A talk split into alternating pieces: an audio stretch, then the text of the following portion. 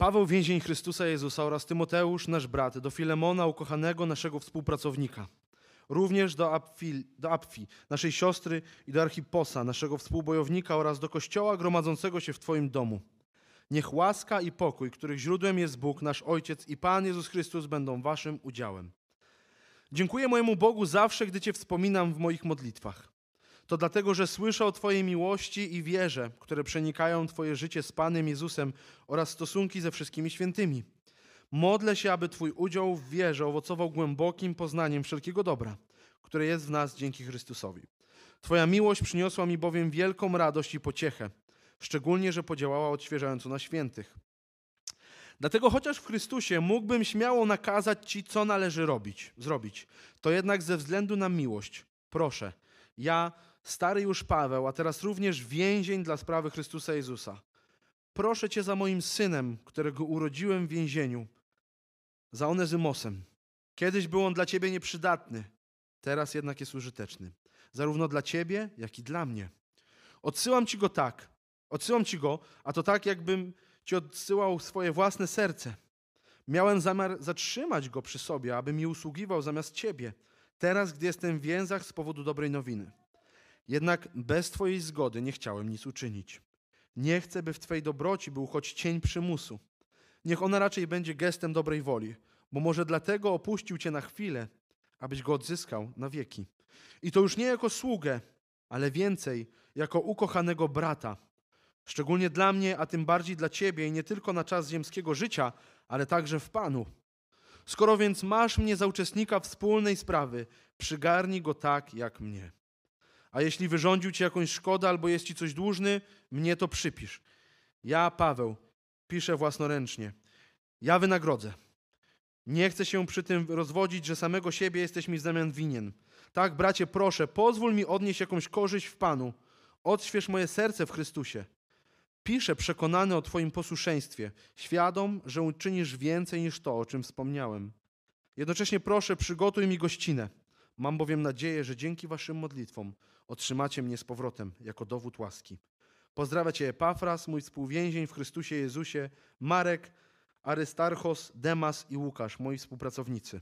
Niech łaska Pana Jezusa Chrystusa towarzyszy Wam w duchowym życiu. Jak mówiłem tydzień temu, jeszcze się pomodlę e, o kaznodzieję.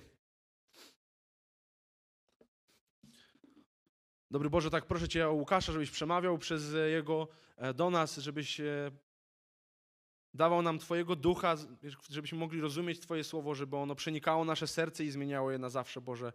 Dziękujemy Ci za to, że za dar Twojego słowa, dziękujemy Ci za dar Twojego Syna i teraz dziękujemy Ci za dar Kościoła, którego możemy być częścią i, i za to kazanie, które przed nami. Amen. Amen. Um, może jesteście tego świadomi, może nie. E, niestety dla tych, którzy nie są świadomi, uświadomię was teraz e, w tej sprawie, ale w internecie, w tej bańce, w której ja trochę żyję, e, chodząc po różnych tam social mediach i YouTubie szczególnie, istnieją, czy bardzo szeroko, szerokim echem zawsze rozchodzą się wszelkie dramy. Jak nie wiecie, co to są internetowe dramy, to dobrze. Zostańcie tam. E, nazywane czasami aferami albo aferkami. Albo słyszymy gdzieś o jakimś wydarzeniu, że tam będą jakieś niezłe dymy, bo przyjdzie ta osoba i ta osoba i one mają jakiś konflikt. Tak, osoby, które są znane z tego, że są znane, mają jakieś konflikty i nie tylko to, że mają konflikty i się kłócą, ale jeszcze istnieje coraz więcej federacji, które zbierają tych ludzi i oni się biją. I ludzie to w internecie oglądają. Najpierw oczywiście jest dyskusja, wiadomo, prawda, wymiana argumentów, e, to ty, nie, to ty, prawda, ktoś tam mówi, o, on ma mocne argumenty, o nie, ona ma rację i tak dalej, i tak dalej. I ostatecznie się biją i ktoś wygrywa i potem znowu i to trwa i trwa. I to jest y, przykre, z drugiej strony pomyślałem o sobie ostatnio, że tak naprawdę chyba każde pokolenie czy każda grupa wiekowa takie miejsce ma, gdzie takie dramy ogląda. Kolorowe czasopisma opowiadają o różnych takich niesnaskach pomiędzy osobami, które są sławne i to czytamy i o, co tam będzie dalej? Czy ona jej wybaczy? serwisy plotkarskie tym żyją. Reality TV to są właśnie podjudzane dramki. Nawet plotki z sąsiadem czy z sąsiadką, albo ze znajomym czy ze znajomą w pracy, dokładnie wokół tego się zasadzają. Ciągnie nas do oglądania tych dram. Lubimy aferki, lubimy dymy. Oglądamy te rozdmuchane konflikty i z jednej strony no, czujemy się lepiej ze sobą, prawda? No myślimy sobie, no nie no, ja to tak daleko bym nie poszedł, prawda? No nie pobiłbym się z kimś jakąś taką głupotę. Myślimy sobie, że zachowalibyśmy się lepiej, się lepiej, albo może bardzo często kibicujemy jednej ze stron i podświadomie albo świadomie zajmujemy miejsce w tej osiedlowej albo internetowej ławie przysięgłych i mówimy, nie no, no, no on się dobrze zachował, ona nie, no, on powinien przeprosić. Myślę, że w przypadku naszych życiowych dram rządzą nami te same instynkty. Jeśli my wobec kogoś zawinimy, a to się dzieje, to od razu my próbujemy się jakoś wybielać. Może siadamy nawet czasami z drugą osobą i mówimy sobie, no, czy mówimy tej osobie, no tak, no zawiniłem, ale on, ale ona. Gdy ktoś wobec nas zawini, to naturalnie dajemy sobie pełne prawo do tego, żeby czuć się pokrzywdzonymi. Nie przykładamy do innych tej samej miary wyrozumiałości co do siebie. Wolbrzymiamy, czujemy się pokrzywdzeni, jak on mógł, jak ona mogła. Nie wyobrażam sobie, żebym mógł zrobić coś takiego. I gdy stoimy z boku, widząc nie taką internetową, zmyśloną, mniej lub bardziej spinę, tylko taką prawdziwą, ludzi, których znamy, to chyba też w praktyce jesteśmy gorszymi mediatorami niż w teorii. Albo nam się nie chce realnie pomóc, albo mamy łatwość poklepania po plecach jednej ze stron i powiedzenia, no ona to. I w Biblii mamy opisaną taką dramę właśnie. Taką aferę, taki konflikt, taką trudną sytuację, napiętą. Jedna strona zawiniła, mamy stronę pokrzywdzoną i mamy jeszcze stojącego z boku, zaangażowanego w tę sytuację obserwatora, który może, można powiedzieć, prowadzi tą wymianę między nimi. I oglądając te trzy osoby, tą trudną sytuację, w której oni się znaleźli, myślę, że powinniśmy zastanowić się nad tym, co w naszym życiu się dzieje. Bo aktualnie w naszym życiu albo powinniśmy kogoś przeprosić, albo powinniśmy komuś wybaczyć, albo możemy pomóc komuś, czy jakimś dwóm innym osobom jakiś konflikt rozwiązać. Albo kombinacja tych rzeczy się właśnie dzieje. Nawet jeśli nie znajdujemy takiego przykładu w naszej głowie, w co wątpię, to bardzo prędko jakiś nam się trafi. Nawet teraz stojąc, yy, śpiewając ostatnio pieśń, przypomniało mi się, jak ostatnio yy, zarysował ktoś moje auto. I yy, nie wiem do teraz, czy ja wybaczyłem tej osobie. Zdenerwowałem się, rozejrzałem się, czy są kamery, pomyślałem sobie w głowie, jak można było? Ja bym tak na pewno nie zrobił. Może bym zrobił. I byłem zły. I dałem sobie prawo i rozdmuchałem ten problem. Pan Bóg potem mi przypomniał inną sytuację, gdy ja kogoś zarysowałem i nie byłem chętny, żeby się przyznać. Paweł pisze list. Ja będę chwilę walczył, bo to są kable pod nogami moimi. Paweł pisze list, który czytaliśmy dzisiaj, z aresztu domowego w Rzymie. Pisze go razem z Tymoteuszem i list jest zaadresowany do Filemona. To są sprawy oczywiste. Około 62 roku i równolegle prawdopodobnie ten list idzie z listem do Kolosan i listem do Efezjan. I Paweł wysyła te listy w drogę z posłańcami. Na pewno wśród nich jest Tychikus, Tychikos, przepraszam, i na pewno wśród nich jest Onezym. I list jest bardzo prywatny, jest bardzo konkretny. Pan Bóg nam się przedstawia na różne sposoby w swoim słowie, to jest ciekawe. I oczywiście w największy, ostateczny, najjaśniejszy sposób przedstawia nam się w osobie swojego Syna, Jezusa Chrystusa. Bóg Ojciec panuje, posyła Go, Bóg Syn realizuje Jego plan, umiera i zmartwychwstaje, Bóg Duch Święty jest Bożą obecnością w nas. Ale dzisiaj widzimy Boga w takim praktycznym, bezpośrednim wpływie Jego na codzienność. Czytamy list konkretnej osoby do drugiej osoby, trochę tak jakbyśmy podsłuchali prywatną rozmowę albo siedzieli przy świątecznym stole, co niedługo nadchodzi i nie możemy wyjść, a właśnie wujek z ojcem zaczynają się kłócić i my jesteśmy obok. Ale nie tylko oglądamy, czy mamy wycinek jakiejś ciekawej sytuacji, napiętej pomiędzy stronami, ale tak naprawdę przede wszystkim mamy lekcje, które są ważne dla nas. Więc najpierw spójrzmy na Onezyma. Więc treść i kontekst wskazują na to, nam, że ten Onezym jest sługą, albo nawet może powiedzielibyśmy niewolnikiem, który służył w domu Filemona. Zawinił przeciwko niemu. Nie wiemy jak dokładnie. Mógł coś ukraść, mógł coś zniszczyć, mógł być nieposłuszny po prostu w jakimś sensie, nie dopełnił swojego zadania i ucieka. I ta ucieczka była jakimś aktem desperacji jego, ponieważ on mógł za to zostać zabity. I w tym momencie Paweł wysyła go do Filemona, aby okazał skruchę. I warto chociaż krótko zaznaczyć sobie, że Paweł go wysyła do Filemona, który jest jego panem. I my z perspektywy naszej współcześnie czytamy to sobie i mówimy, niewolnictwo jest złe. Dlaczego go w ogóle odsyła, prawda? No przecież chyba jest dobrze. Niewolnik uciekł od Pana, super. Ale nie patrzmy na to z perspektywy naszych okularów, ponieważ niewolnictwo mogło oznaczać bardzo różne rzeczy. Mamy te takie bardzo jasne, y, złe przykłady i też Biblia y, mówi wprost o tym, że takie niewolnictwo, jak my widzimy bardzo często niestety nawet dzisiaj, porwanie kogoś i trzymanie go siłą w niewoli jest złe. Ale ludzie stawali się w różny sposób niewolnikami. I to niewolnictwo też było różne. Różne osoby mogą mieć różny status, różny zakres praw, różny status hierarchii w domu, różne role, różne odpowiedzialności, różne wynagrodzenia nawet za swoją pracę. Ja nie wiem, czy dzisiaj jest bardzo, y, bardzo inna sytuacja od tamtej wtedy. Też mamy różny zakres zniewolenia. Niektórzy mają y, zniewolenie kredytem na 10 lat, inni na 40 lat w przód. Mamy różne umowy. Takie, co nas bardzo ograniczają i zamykają w jakichś ramach, takie, co nas trochę mniej zamykają w jakichś ramach. Żyjemy w takich czasach, że z różnych stron jesteśmy ograniczeni i zniewoleni. Więc tak naprawdę w tym naszych relacjach pracownik-pracodawca, tak czy w pewnym sensie jesteśmy w bardzo podobnych sytuacjach, jak oni wtedy. Dlatego też Paweł pisze w pierwszym Koryntian, gdy opisuje w ogóle e, status niewolnika, mówi: Zostałeś powołany, będąc niewolnikiem, nie martw się. Chociaż jeśli masz możliwość stać się wolny, korzystaj z tego. Kto bowiem jako niewolnik został powołany w Panu, ten jest wyzwoleńcem Pana.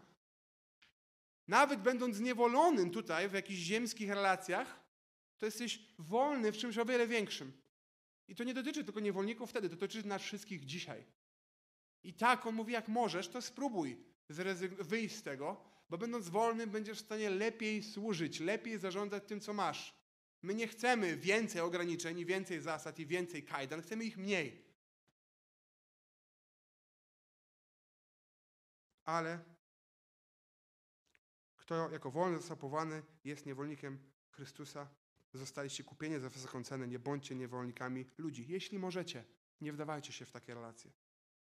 Z drugiej strony mamy list do Efezjan i Kolosan, tak, które, e, czy dopełniając tą myśl, idą prawdopodobnie razem z tym listem do Filemona. I tam Paweł pisze, słudzy, bądźcie posłuszni Panom na ziemi z bojaźnią i z drżeniem w prostocie swojego serca. A wy, panowie, postępujcie względem nich tak samo, zaniechajcie groźby, wiedząc, że zarówno wy, jak i oni mają Pana w niebie. I to jest ważna, jeszcze wciąż wcinka trochę do tego głównego tematu, ale ważna. Chrześcijaństwo nie przynosi systemu społecznego czy politycznego. To zapominamy o tym, jak są wybory i nie, czasami nawet dostajemy wiadomości, jak jesteś prawdziwym chrześcijaninem, to zagłosuj na i tam jest jak- jakaś partia wpisana. Paweł nie wysyła Onezyma z listem do Filemona, w którym pisze uciemiężona klasa robotnicza Imperium Rzymskiego jednoczy się i ty, kapitalisto, wyzyskiwaczu, zasłużyłeś na to, co na ciebie spadło. Nie pisze tak. Nie przedstawia tego, jak ma doskonałe prawo wyglądać. Nie pisze, na kogo głosować, jak działać, ale chrześcijaństwo przemienia ten system. Czy zasady społeczne, czy codzienne życie ludzi, do którego dociera. I nawet jeżeli 99 panów wtedy pogardzało swoimi sługami czy niewolnikami, to chrześcijanin miał żyć tak, aby odzwierciedlać miłość Chrystusa. I nawet jeżeli 99 twoich znajomych, którzy byli na tym samym statusie społecznym co ty, jako sługa, jako pracownik, jako niewolnik, kradło, wyzywało, okazało brak szacunku, to chrześcijanin miał być posłuszny, bo to ostatecznie służy Panu w niebie. My wszyscy w ten czy inny sposób jesteśmy poddani jakiejś władzy, poddani jakimś autorytetom. Zabiegajmy o tym, o, o, żeby ta nasza wolność nie była ograniczona, ale szukajmy wzorców w Chrystusie. Wracając, więc Onezym, uciekinier, poznaje Pawła. Najpra- najbardziej prawdopodobne jest to, że chciał się w Rzymie ukryć i tam Pawła poznaje. I tam też on mu głosi Ewangelię. On się nawraca, słysząc Ewangelię od Pawła.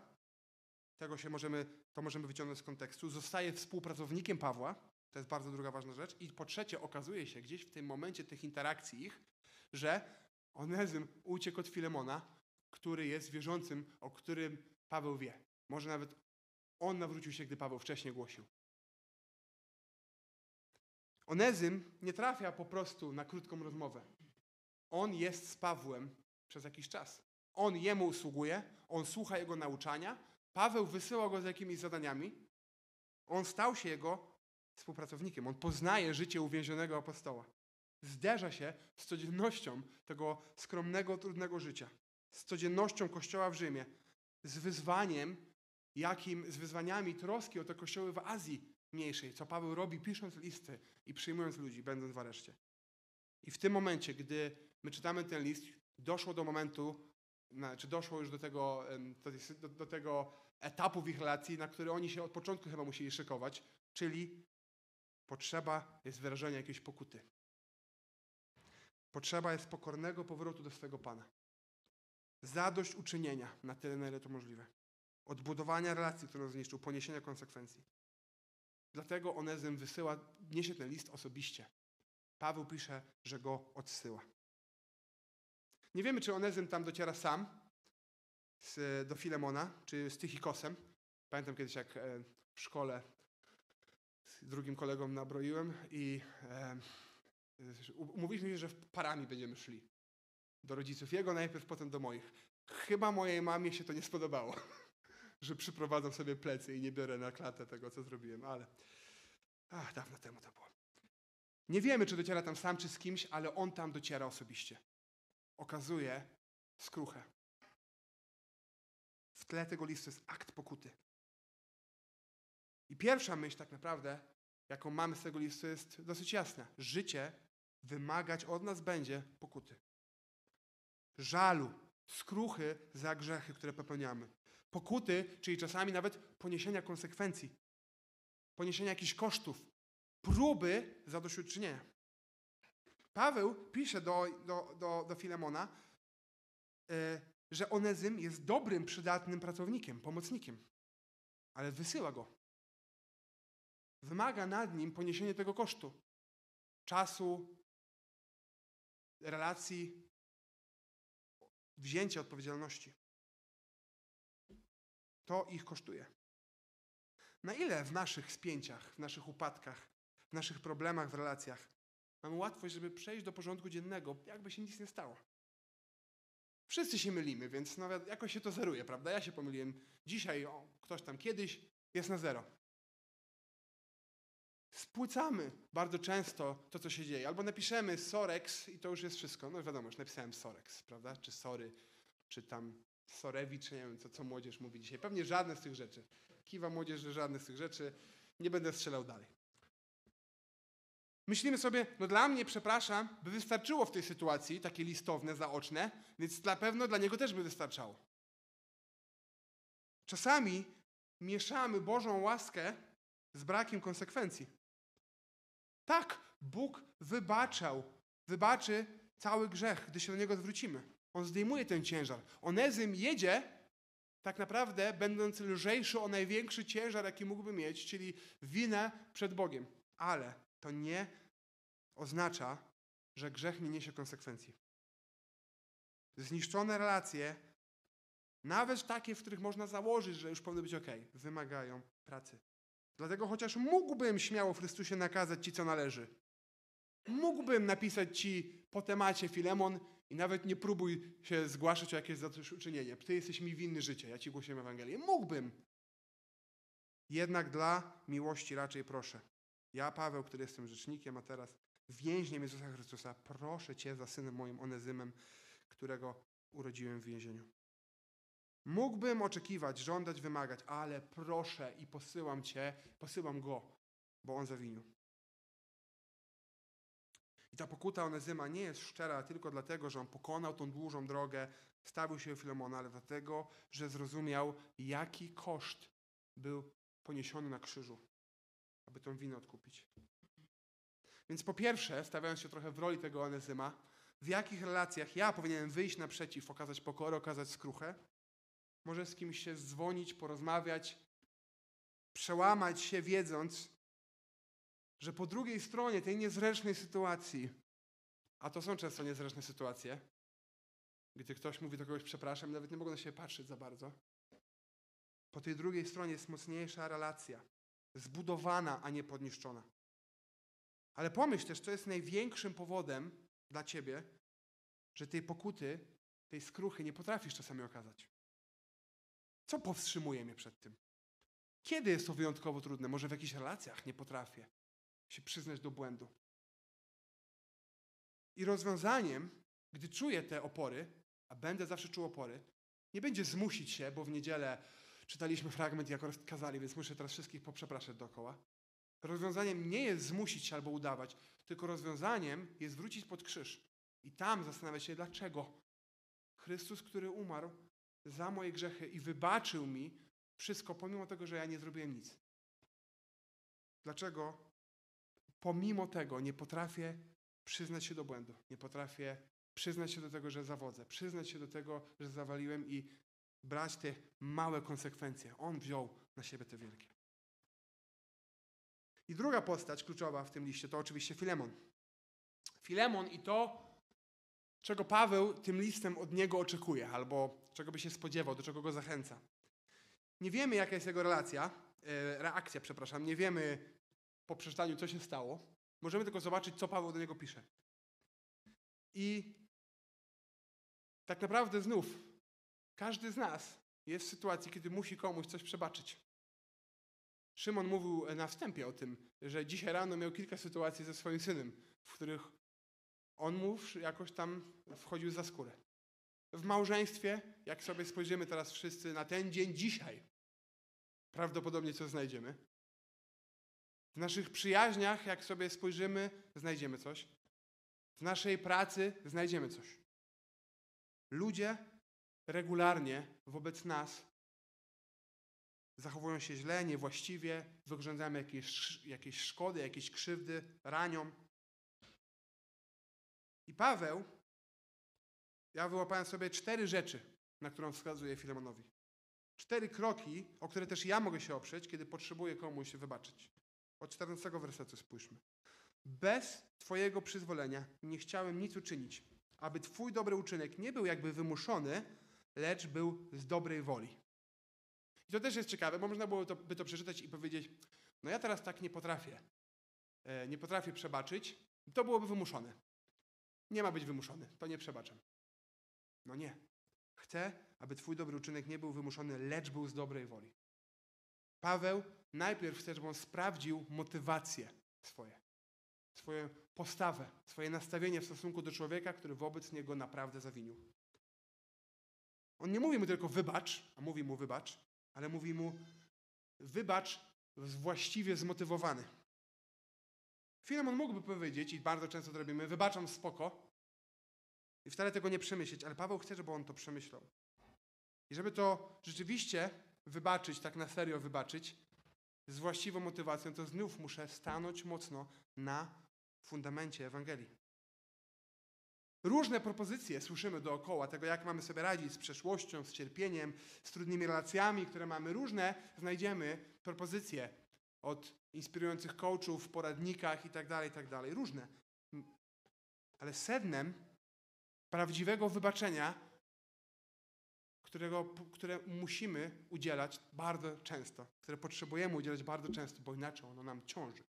Sednem jest Chrystus. Łaska i pokój, które daje On. Komfort, że w Nim i tak mam wszystko. Świadomość, że nic mnie od Niego nie oddzieli. Że moje życie jest oparte na Nim. Nie wybaczam, bo tak wypada. Nie wybaczam, bo ktoś mnie do tego po prostu popchnął, zachęcił, wskazał, bo to będzie łatwiejsze, bo już idźmy dalej. Tylko dlatego, że sam tego wybaczenia potrzebowałem i go doświadczyłem.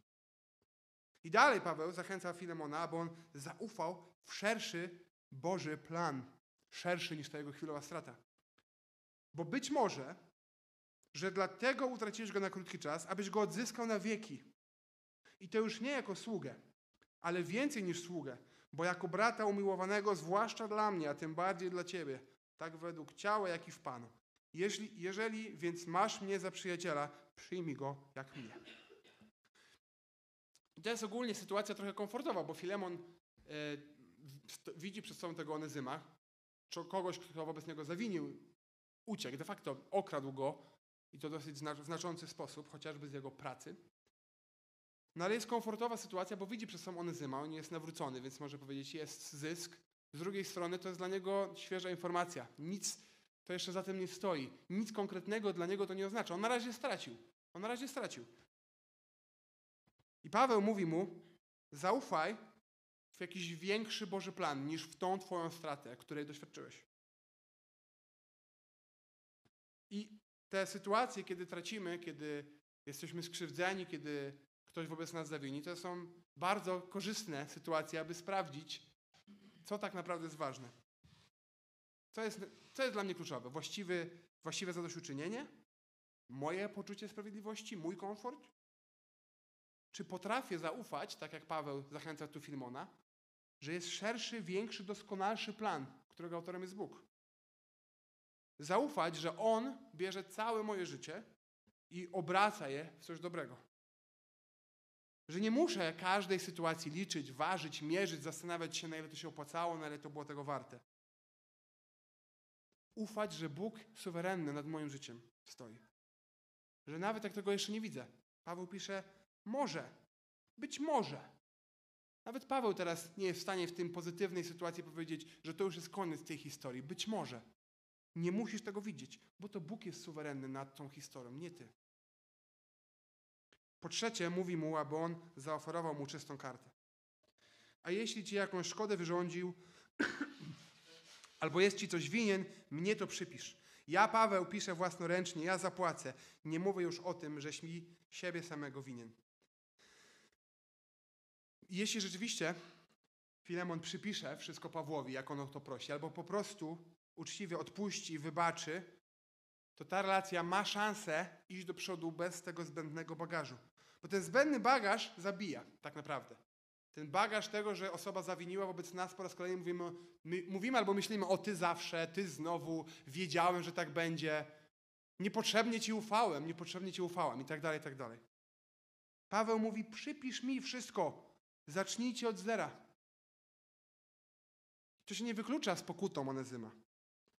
Ale jeżeli jestem zmotywowany Ewangelią i widzę szerszy Boży plan, będę potrafił zacząć od zera i po czwarte, otaczać tą osobę nie tylko wybaczeniem, ale troską. Tak, bracie, życz mi, abym się Tobą uradował w Panu. Pokrzep me serce w Chrystusie. Pewny Twego posłuszeństwa piszę Ci to, bowiem, bo wiem, że uczynisz nawet więcej niż proszę. Filemon może zrobić coś jeszcze większego niż wybaczyć człowiekowi, który wobec niego zawinił i go okradł. Może zrobić coś więcej. Dla nas to już brzmi jak szczyt świętości. Wybaczyłem, uff. Będę miał jeszcze lepszy pałac w niebie na pewno. Duża była wina i ja już nawet nie wypominam tego drugiej osobie.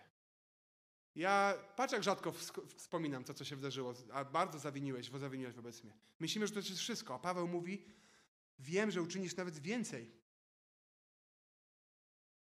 Jest ukryta trzecia opcja. Nie tylko zapomnieć, co już jest dla nas wyzwaniem, bo bardzo często wybaczamy, a tak naprawdę nosimy ten ciężar i wracamy do niego. Nie tylko zapomnieć i nie wracać i się odciąć od czegoś, ale wyjść ponad to. Filemon może przyjąć Onezyma i zadbać o niego, dać mu więcej, wyjść naprzeciw mu bardziej. Czy to jest możliwe w ogóle? Pojawia się pytanie w takim wypadku. W naszych głowach często się pojawia to pytanie, gdy zderzamy się z różnymi trudnymi sytuacjami w naszym życiu. Czy to jest możliwe, żebym ja się przyjaźnił jeszcze z kimś, kto wobec mnie zawinił? Bardzo często myślimy, aż tak zawinił. Czy, czy, jest, czy jestem w stanie? Czy to przetrwa? Ja bym powiedział, że nie ma innej opcji za bardzo. Nie ma relacji, w których druga strona wobec nas jakoś nie zawiniła. Nie ma takich relacji międzyludzkich, gdzie wszyscy wobec siebie jesteśmy zupełnie na czysto, na zero. Każdy z nas, jak sobie by teraz przejeżdżał najbliższe relacje, to by mógł wypisywać listę win. Nie, nie róbmy tego. Jeśli jesteśmy uczciwi, to i my przyznamy, jak często jesteśmy winni. Zmotywowany Ewangelią, zaufaj w Boży plan, daj mu czystą kartę i wyjdź poza samo wybaczenie. Komu ja muszę wybaczyć? I to jest bardzo ważne, żeby złapać to, że nie kto we właściwy sposób mnie przeprosił. Nie kto już jest w poczekalni i puka, abym ja w końcu jakoś mu powiedział, no dobra, okej, już nie będę nosił tego, już przestanę zagrywać tą kartę pułapkę w dyskusjach rodzinnych, już nie będę do tego wracał, już nie będę w ten sposób na siebie spoglądał. Nie, kto mnie we właściwy sposób przeprosił, ale kto potrzebuje tego wybaczenia. Wobec kogo noszę ten brak przebaczenia w sobie. Wobec kogo ten brak przebaczenia wyraża się w mojej postawie. A to się dzieje. I komu tylko przebaczyłem, ale nie wyszedłem poza to. Bardzo często zgadzamy się z tą koncepcją wybaczenia. Tak, tak ja wybaczam, oczywiście wszystkim wybaczam, nie ma tematu. Ale, ale, jeżeli rzeczywiście stoimy na fundamencie Ewangelii, to będziemy widzieli, że za tym przebaczam, za tą trudną sytuacją, w której my zawiniliśmy albo ktoś zawinił, jest coś więcej. Jest świętość, o którą możemy zabiegać tym mocniej. I po trzecie mamy Pawła. I gdy sobie ten list e, czytałem i myślałem sobie o nim, to, to na początku myślałem tylko o tych dwóch postaciach, ale uderzyło mnie, że jest tutaj jeszcze autor tego listu, ta trzecia strona tej, tej sytuacji, mediator, który pisze i chce, aby doszło do pojednania. Też dlatego, że mi się podoba, że jest 3P. E, Pokuta, przebaczenie, pojednanie, jakby ktoś nie, nie łapał. I, I to trochę brzmi jak pewna groźba. Mam nadzieję, że tak to nie zabrzmi, ale, ale jeśli tylko my otworzymy się i wyściubimy nosa spoza relacji, w których my sami jesteśmy, jeśli tylko zrobimy krok do przodu w kierunku kościoła, osób, które są może blisko, a może niekoniecznie tak blisko, to będziemy trafiali na takie sytuacje, w których taką rolę Pawła możemy właśnie mieć. To, to nie jest nic super łatwego i przyjemnego. Tak jak mówiłem, przy świątecznym stole, jak się wujek z ojcem zaczynają kłócić, to my uciekamy. Jak widzimy, że ktoś wobec kogoś zawinił, to chowamy się w krzakach po prostu, żeby nie być tam w tej sytuacji i tylko przeczekać, aż dojdziemy do końca, albo powiedzieć, tak, tak, ty masz rację, albo... To, jest, to nie jest proste. To nie jest proste. E, Wbrew e, temu, co może niektórzy myślą, to też nie jest tak na przykład, że ja bardzo lubię w takie sytuacje wpadać, wpychać się. Sytuacje, w których jakieś dwie strony są skonfliktowane. Pomimo tego, iż niejednokrotnie w takiej sytuacji bywałem. Takie mediacje, tak trochę na czuja, zdarzało mi się prowadzić. I zauważałem, że wchodząc w te mediacje na czuja, bardzo łatwo jest obrać jedną ze stron. Świadomie albo podświadomie. Bardzo łatwo jest wejść i nawet nie wysłuchać, tylko narzucić jakieś rozwiązanie. Tak ma być i do przodu. Bardzo łatwo jest nie zrobić tego, co Paweł, czyli nie zadbać o motywację drugiej strony. Bardzo łatwo jest poddać się emocjom. To trochę brzmi jak niebezpieczny teren, ale w kościele w ten niebezpieczny teren chcąc lub nie chcąc wkraczamy. Niektórzy mniej, niektórzy bardziej, ale wkraczamy w niebezpieczny teren innych trudnych konfliktów czy sytuacji, w które możemy wejść i pomóc. I patrząc na to, jak Paweł to zrobił, myślę, że możemy sporo się nauczyć. I tutaj też cztery kroki, cztery myśli i tym zakończymy. Po pierwsze, Paweł pisząc do Filemona, który ma wybaczyć Onezymowi, wie, że on potrzebuje wsparcia Kościoła. Paweł nie wysłał mu prywatnego SMS-a albo prywatnego listu tylko do niego. Patrzcie, jak on się zaczyna. Paweł więzi Chrystusa Jezusa i Tymoteusz, brat, do im umiłowanego Filemona, współpracownika naszego, i do Appi, siostry,